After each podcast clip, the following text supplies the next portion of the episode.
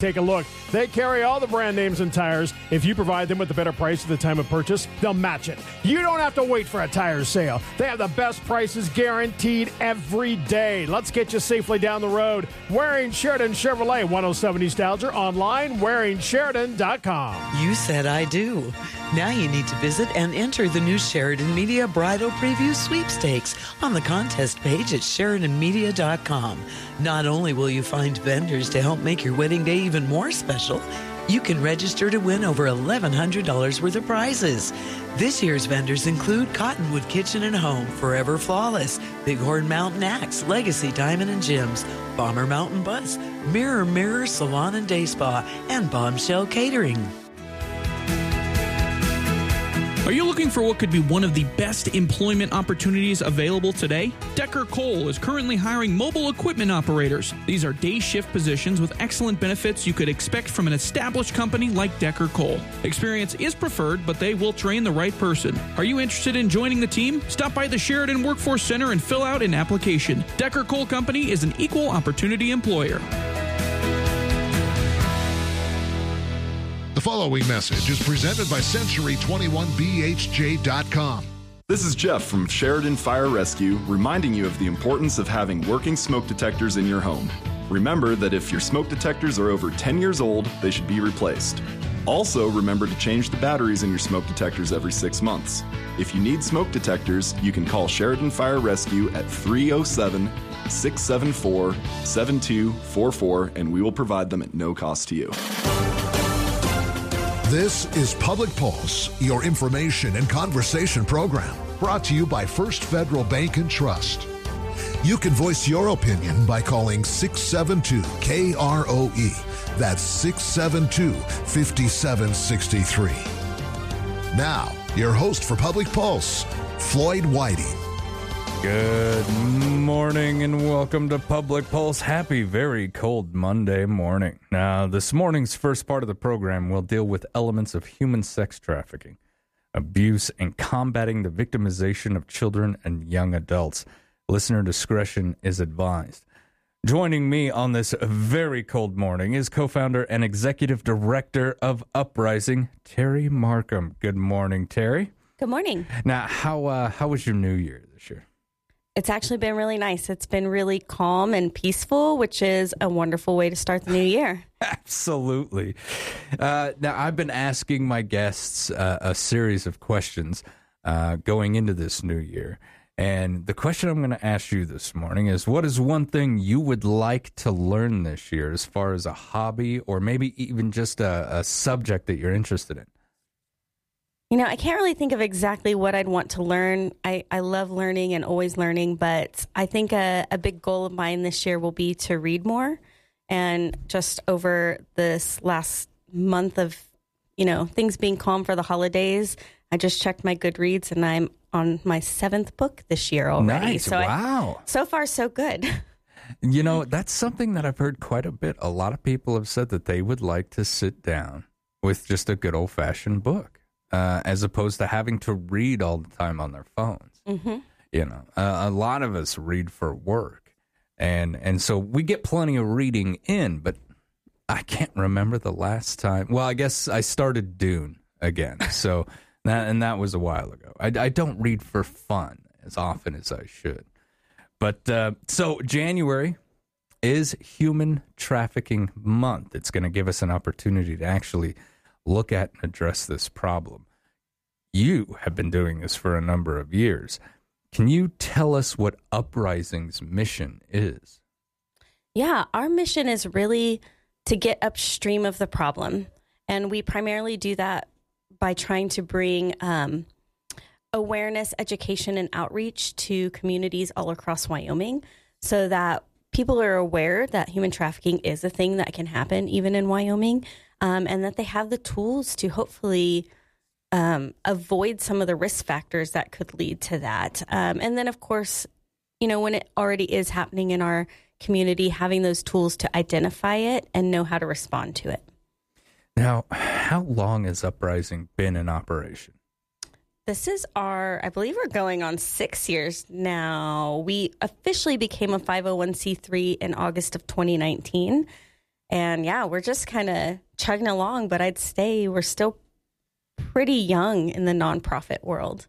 And when it comes to the organization and the mission itself, there's not a lot of organizations in Wyoming that approach this the way that you do with Uprising, is there? I, I can't think of any that I'm aware of, and I do a lot of this work around the state.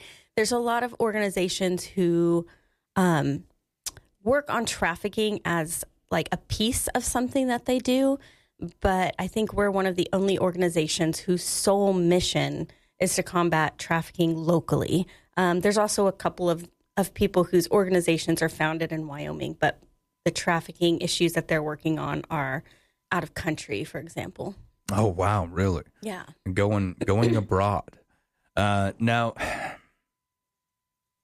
what ignited the founding of Uprising?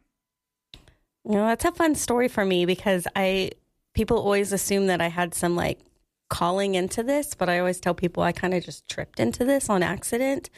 Um, I was actually invited like almost a dozen years ago now to join a support group for women working in the sex industry. And through that work, um, I used to visit with women in, in strip clubs and brothels and illicit massage parlors um, and just form relationship with them and rapport. And through that work, I started to notice a lot of red flags and, and come to find out what I was seeing was human trafficking. And it didn't look like the movies taken. It didn't look like, you know, the picture I had in my head of what I thought trafficking was. And so that just, uh, it pivoted something in me, you know? It's like once I saw it, I couldn't unsee it. Um, so I started to do this work. And then when I moved here to Sheridan, I met um, one of my very best friends, um, Alexandra, who's actually our co founder. And she had actually come to me and was like, Hey, I heard you're working on this human trafficking thing. It, um, she's like, I've experienced some similar stuff and I'd like to help you. And when she told me of her experience, I was actually like, you know, what you just des- described to me actually is is human trafficking.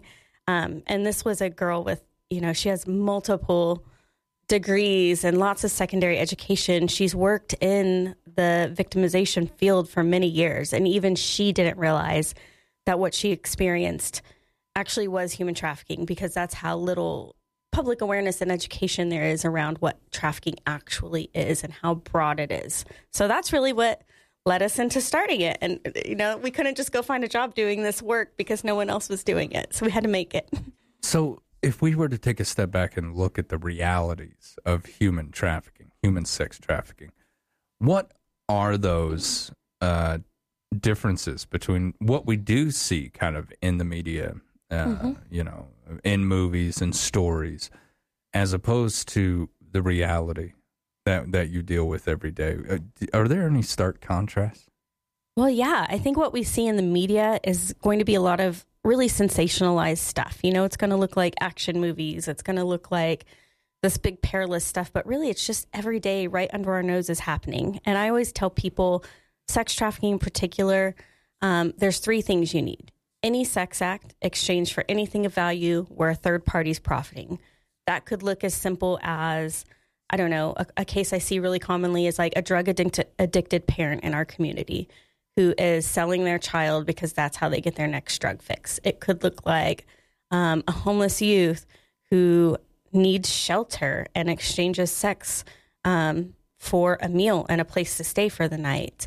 You know, it doesn't always have to be this huge thing of like organized criminal rings and crossing of borders. It can happen right out of someone's house. It can be happening to them while they're still going about what appears to be a regular life. Um, and it's right here every single day. Yeah. And a lot of those, um, when we look at like illicit massage parlors and things like that, a lot of these immigrants coming to this country are are forced into this, correct?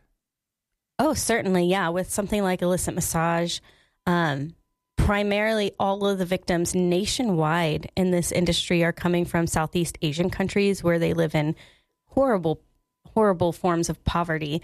Um, what a lot of people don't understand is they're actually coming over here legally. They're getting all of the right paperwork to come over. Um, but it's almost like they're being scammed. They're told if you take out these outrageous loans, you get this visa, all of this, we'll get you to the US, we'll get you a legit job. And then once they're here, they're told, you know, what you're actually going to be doing is is selling commercial sex. And and at that point, for their culture especially, that's extremely shameful. So they're very unlikely to reach back out for help because they view it as they got themselves in this this problem in this situation. and completely legal. But now, because uh, these individuals have, uh, you know, quote unquote, helped them get to their new country, you've got a debt to pay. Yeah, they're we call it debt bondage. They'll never get out of that debt. I actually just had a a Casper PD officer reach out to me a few months back uh, regarding a potential illicit massage case. And a lot of times the victims are forced to keep ledgers. And in the ledger, it showed every time she went to sleep, she was charged. When she went to the bathroom, she was charged. Anytime she ate a bowl of ramen noodles, she was charged. So, on top of the big, you know, loan she had to take just to get here, then she's also dealing with, um, she'll never get out from the daily charges for just being quote unquote taken care of while she's working. Um, and then she also told him how much she was making for per massage. And it was, um, it amounted to 11 cents US per massage. Wow. Wow. How big is your staff? Our staff is pretty small. There are three of us total. Um, but with three of us, I mean, I was just looking at our 2023 numbers and we trained approximately 5,000 people this year. Wow. Yeah. So we are small but mighty, I like to think. I love it. Yeah, absolutely. The, of those 5,000, who who are the individuals that you're training?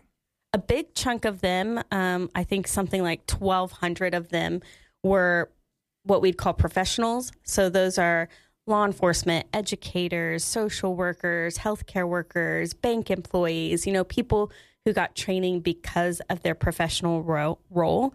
Um, a huge chunk of them, I think in the 12 to 1300 range, were youth.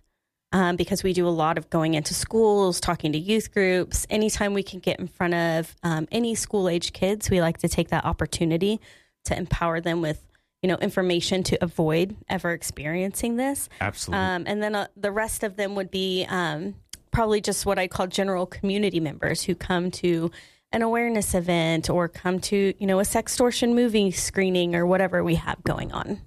Now, when it comes to the services that are provided, speaking education, um, I don't know how much we can talk about how much you personally have helped law enforcement, but there's quite a bit that you do, isn't there? Services wide. Yeah, I, I think it's funny. I, I never imagined that this job would, such a huge part of it would be um, working with law enforcement. That, but that's probably become one of the strongest arms of what we do. Um, and so this year's really exciting because in 2023, um, we revamped our law enforcement training. Historically, what we used to do was bring in a human trafficking expert to our state to train law enforcement. Um, but now we've worked with some really great law enforcement partners for so long that we hit the point where we felt like we have local Wyoming law enforcement who can continue this training. Who are now the experts? Yes, so Fantastic. they've become experts. So we have a, a whole team of current and, and retired law enforcement that work with us. Um, we revamped our training. We now call it AIR training for assess, investigate, and respond. Um, and we are teaching these air training modules all across the state um, for all arms of law enforcement in Wyoming. And it's being taught by Wyoming law enforcement. We have survivors there.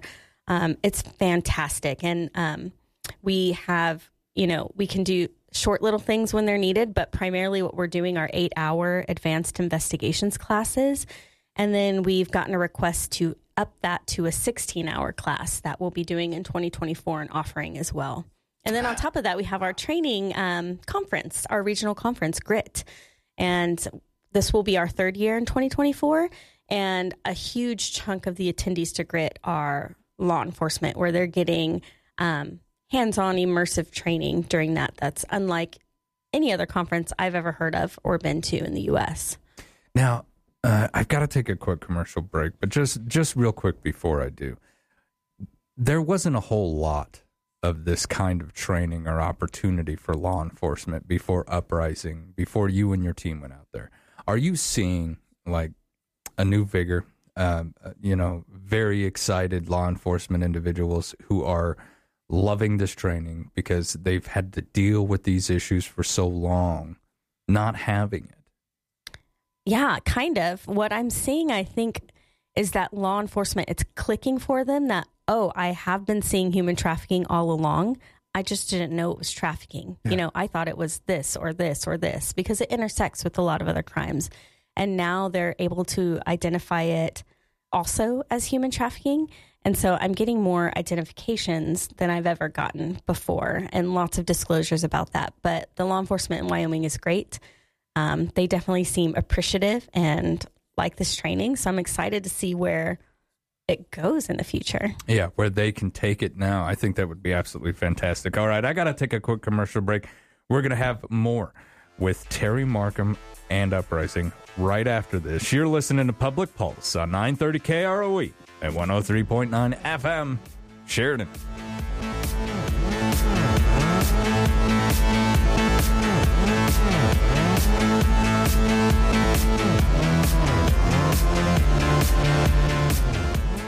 A new year means new adventures. Make this year the start of your homeownership adventure with First Federal Bank and Trust. Our local team will guide you through the home loan process from start to finish. Explore our online tools 24 7 from customizable financial calculators to daily mortgage rates. Call us or stop by our home loan center to get pre qualified or apply online today at efirstfederal.bank. At First Federal Bank and Trust, we're making home happen in Sheridan. Member FDIC, Equal Housing Lender. Life in Sheridan is dynamic. Between work, family, and the great outdoors, schedules can get hectic. At Sheridan Memorial Hospital's primary care, we're making your health care more convenient. You can confirm, reschedule, cancel, or ask questions about your appointment with a quick text. No time to call? Simply send us a text and we'll promptly get back to you. It's healthcare made easy, just the way you like it. Primary care, caring for you and your family located in downtown Sheridan and online at SheridanPrimaryCare.com. This is Ken here at Prime Rate Motors, where we understand everybody's situation is different. We recently had a customer that needed to keep his ranch truck, not trade it in. What he needed was a car for town. After visiting with him, we discovered that what he did have was an extra stock trailer. We were able to take that trailer in as a trade in and got him a nice economy car that was good on gas and easy to park downtown. Stop in, let's work something out. Here at Prime Rate Motors, the Super Trailer Store, or PrimeRateMotors.com. This public service announcement sponsored by Pilch Engineering, providing geological engineering services to Wyoming. Hi, this is Janet with AARP Tax Aid, reminding you tax season is here. If you need assistance with preparation, please call the Hub at 672 2240. Our certified team will prepare your taxes on Tuesday or Thursday, and it's free. That number, once again, 672 2240. Hope to see you. Your phone is so smart. It knows where you are, what you like, where you live. And if you're a business that's using digital advertising, the equation is the same as other platforms. If your ad isn't compelling, can't be changed, and your target audience, well, isn't targeted, plus you're stuck in a contract, then you're throwing your money away. Let Sheridan Media help you with your digital advertising. We'll lock in your target audience, create eye catching ads, and give you more flexibility with your campaign. Find out more by emailing sales at sheridanmedia.com. That's sales at sheridanmedia.com.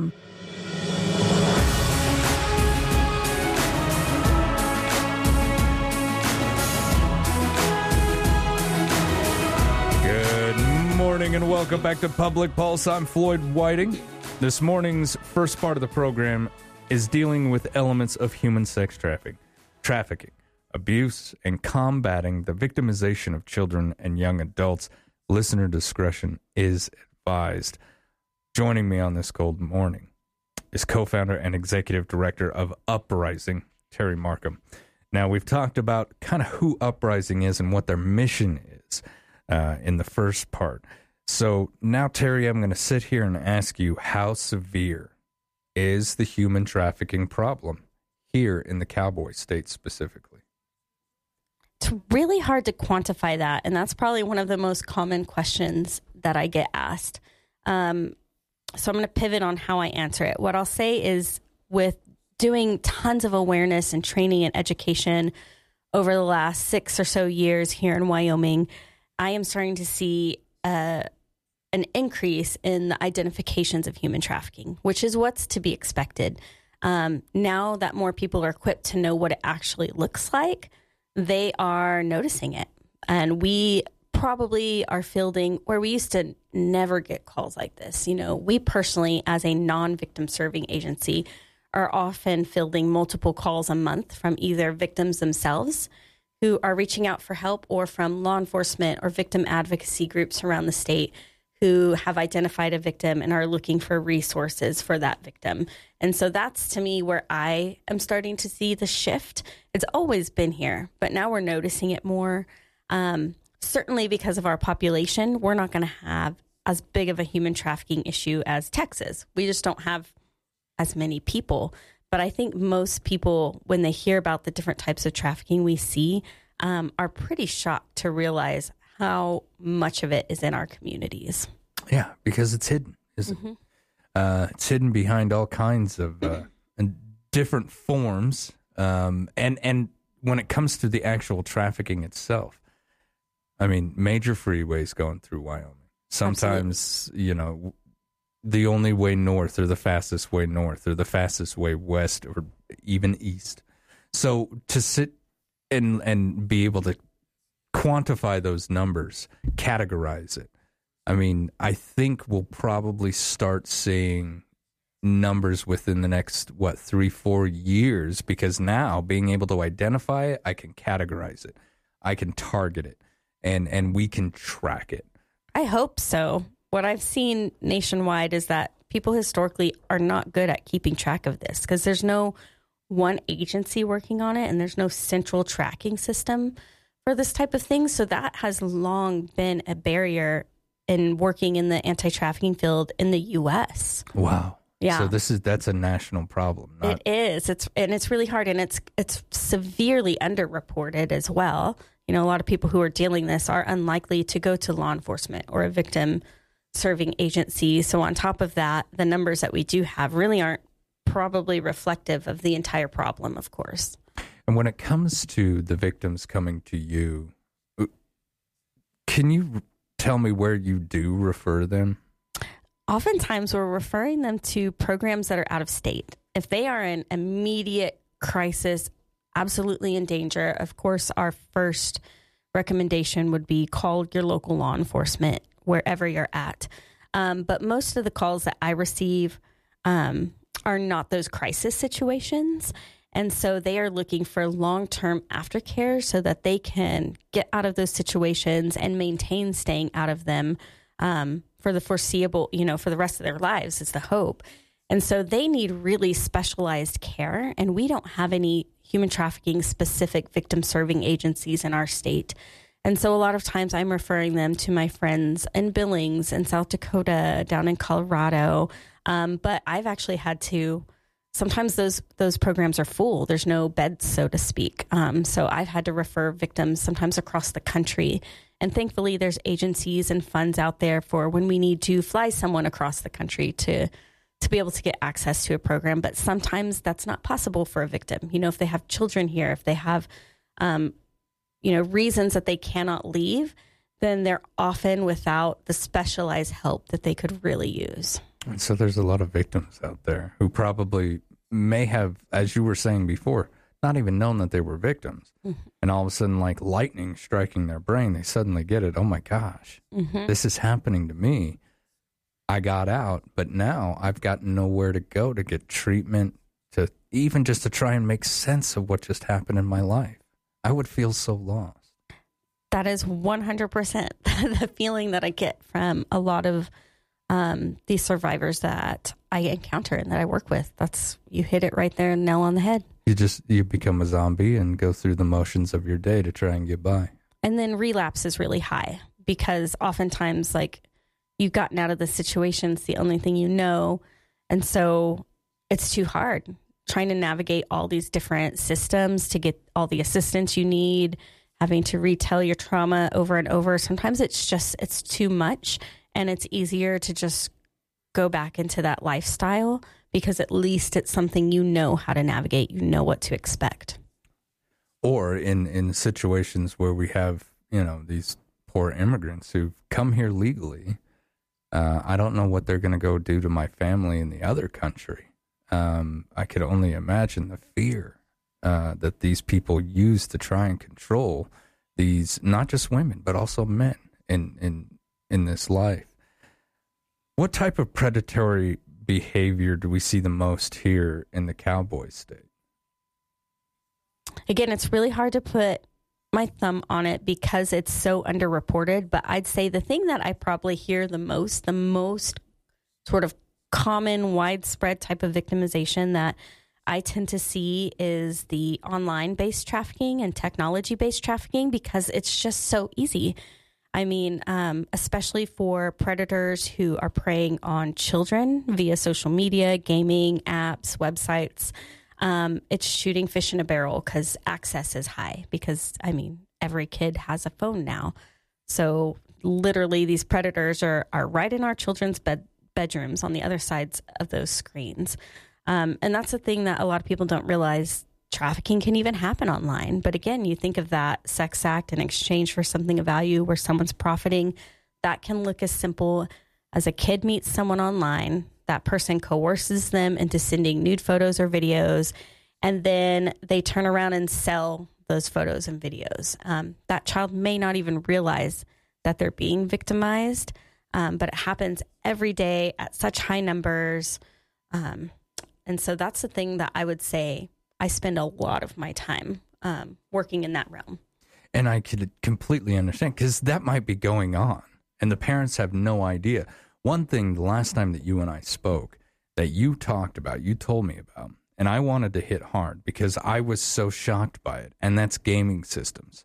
Um, because, you know, maybe it's just my ignorance as I'm getting older. I don't really embrace the social aspect of a console you know, I'm used to Nintendo and Super Nintendo, which went nowhere.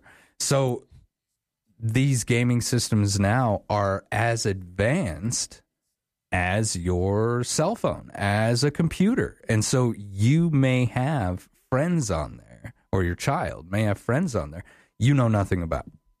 Absolutely. I always tell parents you have to treat that online realm as you would an in person realm. Like, I would never go drop my eight year old child off at Cheyenne Frontier Days, you know, and be like, see ya, have a great time. I'll pick you up later tonight without any help, any guidance, any rules, any protections in place. And it's the same thing when they, you know, they get on the Fortnite or the Minecraft or whatever it is, you know, you're potentially dropping them into millions of people who now have access to your child. And if you haven't gone through training and coaching and, and talking to your child and having conversations about how to stay safe in those places, then they're potentially going to be, you know, easy prey for someone who has bad intentions. And anywhere that youth are, that's where the predators are. Exactly. And I was I was going to say that as well because that's exactly what they're doing. They're taking the next step to try and stay a step ahead of the rest of us as they look for their next victim. Now, I'm running out of time, unfortunately. Terry, how what is just one thing uh, uh, someone can do to help either your organization or uh, help you with this fight? I think the number one thing that you can do is get educated. So follow us on social media, look on our website, book uh, you know a training or an awareness presentation for a group that you work with, or bring us to your business to do a little blurb, come to an event, something like that. Um, with this being Human Trafficking Awareness Month, we are close to home a lot this month, so we're happy to get out and, and do stuff like that in the community. We'll be at Blacktooth Bingo on Wednesday night doing some fundraising. So that's obviously a way you can help is make a donation, and that helps us reach more people. Terry, I want to thank you so much for braving the cold this morning, my friend, coming in here and speaking with me about this very, very important issue. Thank you. Thank you. When we come back, we're going to speak with Northern Wyoming Community College and Whitney Benefits. Stay with us. You're listening to Public Pulse on 930 KROE and 103.9 FM, Sheridan.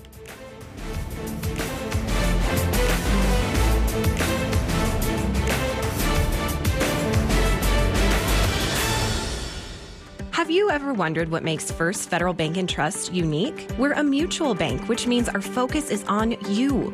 Unlike other banks, we don't pay shareholders, we pay our community. At First Federal Bank and Trust, your financial interests drive our decisions.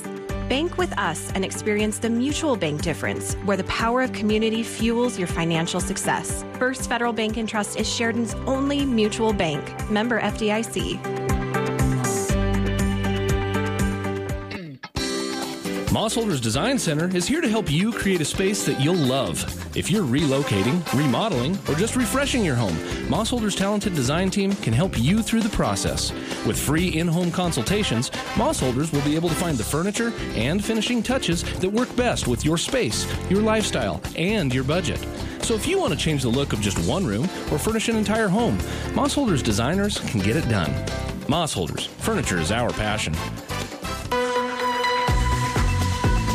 If you're a Sheridan City resident, now's the time to sign up to receive critical emergency alerts from the city on your cell phone. Get information on severe weather, snow removal parking requirements, service outages, and more. The city's goal is for every city resident to sign up and receive these time sensitive notifications, and now's the best time to do it. For more information and to sign up, scan the QR code in this week's Country Bounty or click the link on SheridanMedia.com. I'm here today with Candace Crane from Sheridan Honda and Power Sports. Tommy, hi. Happy New Year. Yeah, new year, new me. New year, but same team at Sheridan Honda and Power Sports. Did you know that our average employee tenure is 10 years? There's been a lot of changes in town. What you can count on with us are the same faces that live and work in our community. Well, who's worked the longest? Ken Weber has been here for 45 years. If you haven't been in to visit him or the team lately, come say hi and enter to win our monthly giveaway of $500 in chamber bucks so we can keep our shopping local. Stop into Sheridan Honda and Power Sports today. Delicious McDonald's deals are now more fun, more accessible, and better than ever through the McDonald's mobile app. Download the McDonald's app, join My McDonald's Rewards to get your free large fries with a $1 minimum purchase. Plus, when you join My McDonald's Rewards, you start earning points on every eligible order. Points you can put towards more free food. Just order, relax, and enjoy. Go to the Google Play or Apple App Store, download the McDonald's mobile app, and start saving. Download it now. They say you never know which direction a pickle's going to squirt. And that's just like the gamble you take heading out somewhere on your 4x4 side by side or snowmobile without it being serviced, tuned up, or repaired. Otherwise, you're just taking the chance of that machine not getting you back home again. Let Honda Service Center keep you from spending the night hiking out to where you actually have cell service. Yeah, you may not need them today, but one day you will. So remember, Honda Service Center on Sheridan's Heartland Drive. Good morning and welcome back to Public Pulse, proudly brought to you by our friends out there at First Federal Bank and Trust. I'm Floyd Whiting. Whitney Benefits has partnered with Sheridan College to help fund the Advanced Manufacturing Facility, providing more space for many trades and vocational programs, including the Construction Technology Program. For the second part of our show this morning, I am joined by Northern Wyoming Community College Director of Construction Technology Program, Josh Michelina, the president of Northern Wyoming Community College, Dr. Walt Tribley, and Whitney Benefits Executive Director, Aaron Kilbride. Good morning and welcome back to the show.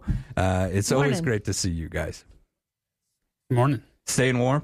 Yeah, for sure. uh, that's that seems to be the job. It's a bit of a battle right now. Yeah. You know, it's it's it's so cold outside. You could be sitting next to a heater. You get two inches away from that thing, and boy, howdy, you're going to be missing it. So let's go into just exactly what the construction technology program is. Can you tell me about that? So the construction technology program has started in 2005. Um, we have um, hands-on res- residential carpentry program. So the students learn residential carpentry skills to be trained as highly uh, skilled entry-level carpenters. And so they learn uh, pretty much uh, foundations, framing, and we work in partnership with Habitat for Humanity and learn all the carpentry skills to build houses. And homes. So when it comes to this program, when I walk in there, um, I want to be a plumber. I'm going to be part of this program. Uh, no, you know, this just says the carpentry skills. Uh, down the road, we're going to have a with the new building coming online. We'll have HVAC, plumbing, and electrical apprenticeships. This just focuses on the carpentry and the construction side of the building skills. So when we look at this new facility, it's not going to just expand room for the program that we have now. It's going to expand the program. Correct. Yes. Uh, right now, we take 12 students in our first year certificate cohort. And so those students go out in the field and build habitat houses. Uh, we're going to still partner with Habitat. We're moving into this building so the weather isn't a factor. We can focus on the carpentry skills. And then those students can choose to go on to a two year associate's degree and learn some more leadership and more carpentry skills. And then the other apprenticeships that are be offering will be HVAC, plumbing, electrical to support those. And as we get to be building buildings in these, those apprenticeships will be at the evening with all the skilled trades people that are out in the field learning those HVAC, plumbing, electrical skills. This is fascinating. You know, uh, during COVID, uh, a lot of layoffs, a lot of things went down. All of a sudden, all these degrees that people worked so hard for seemed almost. I'm I'm never ever gonna say a degree is a waste, but there are people out there working in fields that they didn't go to school for. Had you seen an increased interest in programs like this since that time, or was there an increased interest beforehand? Um, I'm I'm looking at Dr. Tribley. Yeah, well, Floyd, for sure. And I'm reminded at minus 30 how important this new building is. To absolutely. Our I, mean, yes, I, I know uh, Josh spoke to that, but he'll be able to be inside and teaching because of this new building in the program we have. You know, I think the nation, uh, it's a national thing, and uh, the nation moved away from hands on learning big time. I'm, I don't know if I'm old enough that, you know, we had shop class. Yeah. I had wood shop metal shop. I took power tech, where you take a Briggs and Stratton engine, take it apart, put it back together. Even jewelry making, yes, hands on. You use the flame and silver, uh, and we've moved away from that across the nation in our K twelve a, a, a, lot, not exclusively, but certainly we've moved away from that. College, community colleges never moved away from that. Uh, so we have been become the place where people go to get uh, career and technical education. So we certainly, I say we see about the same interest in our programs. Uh, they wax and wane depending on the year, but we tend to have full programs. Uh, we need houses and we need people to know how to build houses. And what a skill, even if that graduate 20 years down the road or whenever, right after graduation, doesn't go into carpentry, they're going to use that skill around their house and they're going to be able to uh, speak with construction trades people. Anyway, we're very proud of our uh, of Josh and our uh, construction tech program. It's uh, it's it's the the base program on top of which the plumbing and HVAC, electrical, and others can then build off of. And you said that you're seeing in, increased interest in this program. Uh, what did you say? Around 12 per year right now. Um, I am just going to take a stab in the dark and I'm going to estimate that we're going to see programs like this 50, 60 certifications uh, in, in the future in just a matter of years, I think, if not two or three, once the facility is actually made. Because the partner is also, you were talking about your partnership with Habitat for Humanity. Could you tell me just a little bit more about that partnership and how our students are helping uh, to benefit Habitat for Humanity while at the same time benefiting from that experience? Well, uh, Floyd, right now we go out and in fact we got two helms we've been working on that got dried in before Christmas break, and we're helping them. Um, and we'll be working on the trim stuff that's coming into the next semester when we start next uh, week. But the um, Habitats gave us a place for our labs to be. So right now that's our only lab, pretty much. We have a wood shop on campus. We do some construction finish skills in, but my students spend between 10 and 16 hours a week out in the field working with Habitat.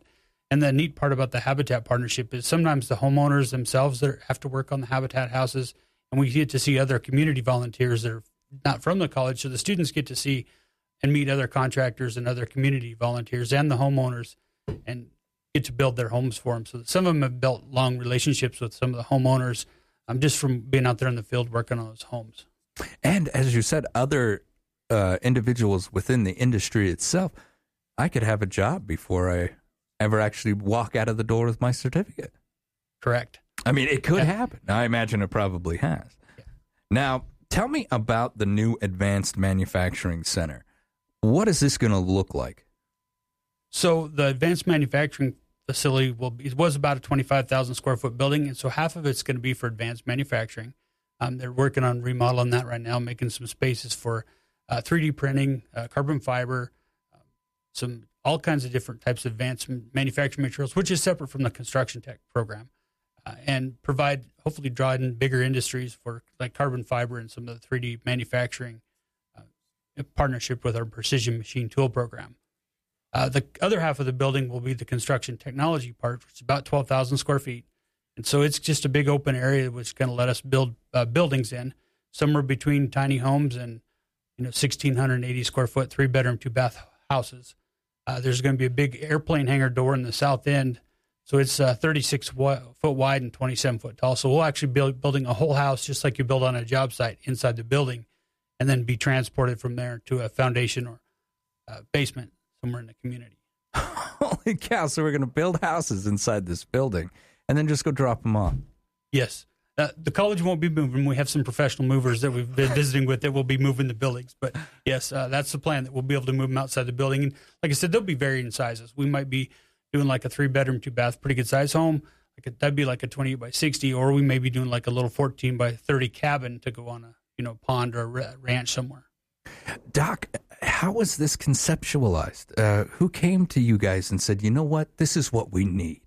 Uh, well, we're we're always working in partnership with our community, the builders in our community, and our uh, the employers on the manufacturing side in our community, and so we're we're keeping our uh, pulse, if you will, keeping our finger on the pulse there.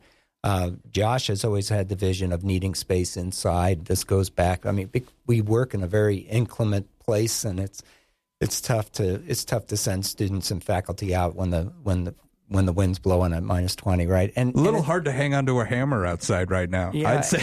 and and I know that they are headed in that direction, right? That's the nature of building in the northern Colorado up in Alaska. But when you're teaching, you have to stop and take minute moments and you have to talk and you have to it's not like just hitting the ground running, you know, with your head down with your parker on and get get it done. The vision the vision for that building involves Whitney benefits for sure. Uh, that that building came to us in an elaborate lands a land deal that uh, Josh's program was across from the hub. That's now an expanded parking lot. There was a daycare that resulted because of this land swap, and the college received that building and the property from Seven Pillars. That's um, the Osbornes and uh, Emit of Emit fame. And that building then uh, was funded, was envisioned to have this function and to have a manufacturing function. It took a while to get there on that. Uh, the the building's construction is a nine point six million dollar construction budget. Half of that is funded by the state. We're very thankful to our two local elected officials at the time that got us, uh, advocated for us there. That's Senator Kinskey and at the time Representative Kinner. The other half of that 9.6 million and more than a $3 million equipment budget and a million dollars to the uh, architect has to be funded locally. And that's where we have been blessed to have a partner in Whitney Benefits. Uh, they have contributed at this point over $2 million. They've purchased 21 acres to the south, five acres to the west, have made a gift to the college, and have always, as, as always, have been there. And I certainly appreciate Executive Director Kilbride and uh, President Garber and the the group over there in Whitney. We couldn't have done this without them. Now, Aaron, when this hit the desk, what did you think? Well, uh, this was in the works before I came on board a year ago. I was actually a trustee at the college, so I was kind of seeing it from that side and seeing what the state was going to fund and what our match was going to look like and how we how the college um, at the time was going to meet that match. Um, and of course, you know, Whitney benefits obviously um, the founder, Edward A. Whitney, you know, Sheridan College was a big piece of of our is a big piece of our mission and our will. So, of course, we want to see um, we want to see CTE grow, you know, with our new industry in in in our local industry here in Sheridan. But and then what a fit, you know, when with Sheridan College being a big asset to this community, and and how can we help Sheridan College meet the right meet the demands of of what the needs of our community. So, it, uh, you know, again, it was before my time, but then once I stepped in a year ago, all those kind of transactions were happening, and um, and so it was easy. It's no brainer. It we're excited about the project. We're excited about the growth. Um, excited that they have a facility. I mean, a facility like this you know, if, if they had to start from the ground up, would be m- m- millions and millions. Oh, so, wow, yeah. So, so nine million dollar project to make this function uh, to the needs of the college is just awesome, and so we're very happy to support it and proud to be a part of it. Now, when we look at the future, we're looking at different aspects, things being brought into this new manufacturing center, like 3D printing. Uh, I know it's not overly new, but I've seen like whole homes be 3D printed lately. What are your thoughts on that as as someone who teaches this industry? Is that anything uh, that appeals to the college for future development? I think uh, we're open to any of those types of opportunities. Uh, the 3D printing one mostly is in concrete. Um, they had one at the National Home Builder Show last year being printed. Um, the residential stick building probably still going to um, be there. Uh, it is changing. It is you see panelized wall systems coming in. You're seeing uh, what's called core modulars, and so they're building modulars, not like the traditional modulars we think of, or the double wide trailer houses, um, but pods of modulars where they build them in a factory and then they assemble them. And once they're assembled, you really couldn't drive down the street and tell them from a stick built house. And so there's some some opportunities out there that things are changing that we're this facility should accommodate regular stick building too, like we're traditionally doing, and be able to incorporate some of those newer technologies where we're maybe putting together some modular pods and they're being assembled out in the. I think it's absolutely amazing that you guys are able to partner with Habitat for Humanity because as a student, not only am I learning, but wow, what a fantastic contribution to my community and understanding that part of the construction industry, literally from the trenches, I think is amazing. Is there any plans in the works to possibly help other organizations, uh, whether that be nonprofits or maybe even private industry in the future in that same realm? We haven't come up with a real firm plan yet. We'll probably continue to work with the nonprofits and Habitat. Uh, my second year students, when they come back, will be out in the field. If anybody's worried out there that they won't be out working when it's cold and muddy and wet and windy, uh, the second year students will get a taste of that probably back with the Habitat for Humanity folks. Uh, there's a lot of other veterans programs and that that could use some structures built. Um, that we're kind of keeping our cards open to see what we what we can do. Uh, sir, that is exactly where my mind was at. Some of these, like veteran small homes and things like that, uh, you know, there could be great partnerships. The the college and veterans working together to house one. So I think that's amazing to hear that you're keeping that an open option, sir. Floyd, uh, to your point about um, anything that we might be uh, contributing to other industries, you know, and on the man- on the manufacturing side, this building will have space that's quite unique for a community college space. It actually takes the idea of a business incubator that we're all f- familiar with. A business incubator, typically uh, in one version of an incubator space, it's office space. You know, you got it's wired, it's got Wi-Fi, it's got nice parking, it's got a lot of things, it's access to freeways.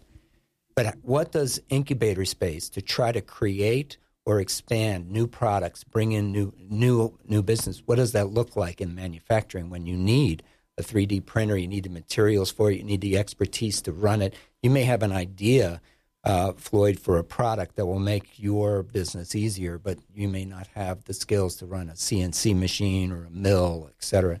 So this building will have that space. It'll be entrepreneurial. The, the right in the middle of the building, there is space for that function.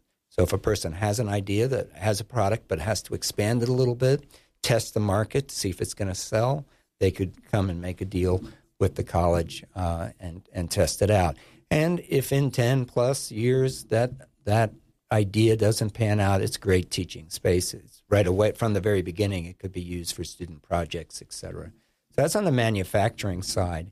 Um, we're incredibly proud of Josh and his program and partnering with Habitat for Humanity. Our students do. We all have to learn that we're in this together, and we need to look out for each other and help help our whole community move forward. And uh, what what an example uh, they have been for all of us.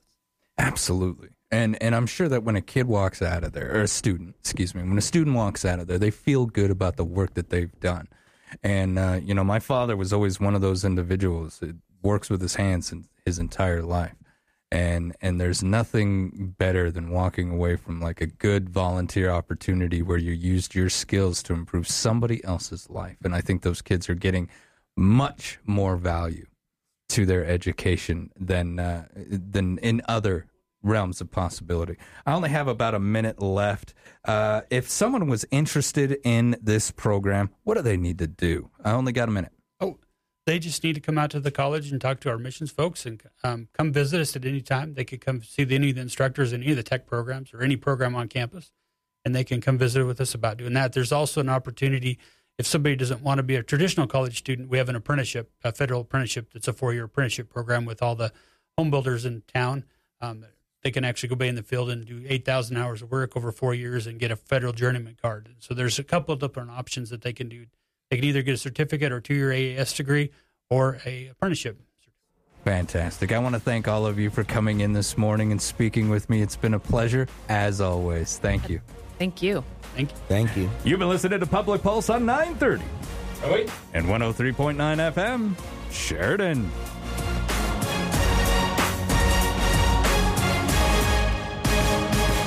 First Federal Bank and Trust presents the return of Dining for a Cause at Smith Alley Brewing on Monday, January 22nd from 11 a.m. to 8 p.m. Our goal is to support local restaurants and nonprofits. On January 22nd, help us support the incredible work of the Sheridan Foster Parent Exchange. First Federal will match the restaurant's proceeds from that day up to $10,000. Dining for a Cause, Monday, January 22nd at Smith Alley Brewing, with proceeds benefiting Sheridan Foster Parent Exchange. Dining for a Cause presented by First Federal Bank and Trust. Even though it's chilly outside, we feel the warmth of this community. Thank you for always supporting our small business. Hi, this is Elizabeth. And JT Kraft from EBA Hearing and Sound. We are excited to share that Addison Dempsey, our new doctor of audiology, is now accepting patients. Hi, I'm Dr. Addison Dempsey, and I'm so happy to be back home and working at EBA Hearing. I was born and raised here in Sheridan, and my husband and I are so excited to have the opportunity to raise our little girl in such an amazing community. As a doctor of audiology, I'm able to evaluate your hearing, program hearing aids from a variety of manufacturers, and I am able to officially evaluate and diagnose auditory processing disorder for all ages. I also have special training from the American Institute of Balance for vestibular assessments. Help us welcome Addison to the EBA Hearing family. We look forward to helping you reconnect to your loved ones through better hearing. Call to schedule your appointment today. EBA Hearing and Sound, 674 8920. That's 674 8920.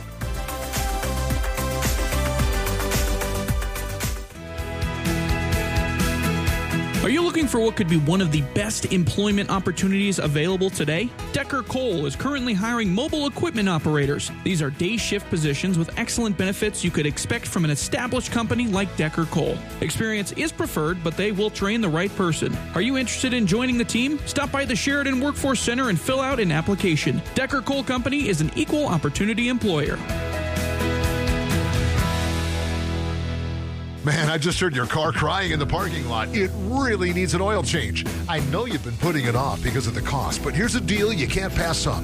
Through January at Midas, buy an oil change, get a second one free to use by March. It's perfect to share with a family member. And Midas also gives your car a thorough inspection to identify any current problems and to help plan for any upcoming repairs.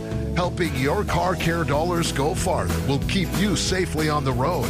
See Midas Tire and Auto in Sheridan. Ladies, you know that one thing you've been dying to try but don't know how to get started? Well, I'm here to help. This is Candace Crane, General Manager at Sheridan Honda and Power Sports, and I'd like to invite you to check out my podcast. I want to do that. Women helping women explore the outdoors. This episode, I'm talking to a fellow Wyomingite who loves the snow just as much as I do. Tana shares her transition from skiing to snowmobiling and tips on how you can get started exploring the backcountry. I want to do that.